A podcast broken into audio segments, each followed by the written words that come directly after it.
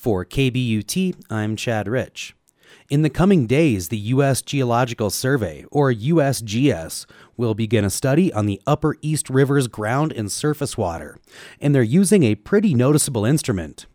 Strung from a helicopter will be an approximately 60 foot circular loop that looks like a hula hoop. Burke Minsley is a research geologist with the USGS, and he describes the tool called an electromagnetic sensor.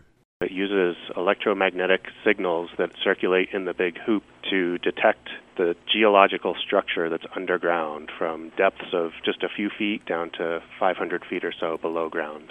It's like a giant X ray machine for the Earth, but for geology instead of bones. So the information is going to give us completely new view of below ground geologic structure with much higher resolution than we could ever um, collect this data by working on the ground.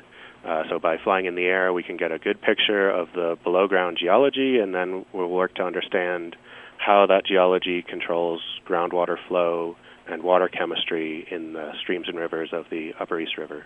The Airborne Electromagnetic Study aims to provide information about how different types of geology influence the chemical makeup in water, and how different types of chemical makeup in our water influences overall water quality from valley to valley and further downstream.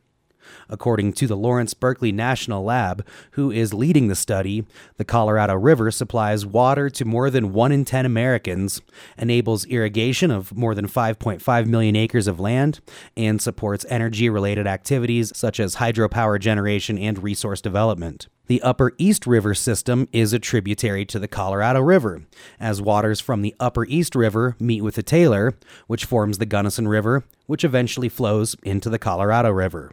Ian Billick is the director of the Rocky Mountain Biological Laboratory in Gothic, Colorado, located in the Upper East River Valley. They're a partner in the project.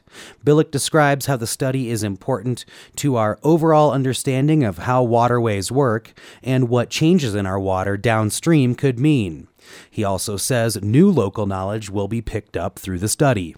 There are some projections that um, water availability on the Colorado River could drop 5 to 20 percent over the next coming decades as the environment changes. Um, on the high end, that could translate to a loss of $250 billion to the economy and 3 million jobs. So, really, the goal is to understand what's going on. We can make predictions, and then, if we need to, it, to adapt so we can avoid some of those economic consequences. Locally, this project will help us better understand the linkages between subsurface and surface water. We're very fortunate that the Upper Gunnison River Water Conservancy District is an extremely strong advocate for water resources in the valley, making certain we have the water we need for recreation, ranching. This study will provide great information for our water managers as they think about making management decisions and investments in the future. Funding for the study comes from the USGS as part of a larger study through the Department of Energy and led by the Lawrence Berkeley National Lab Watershed Focus Area.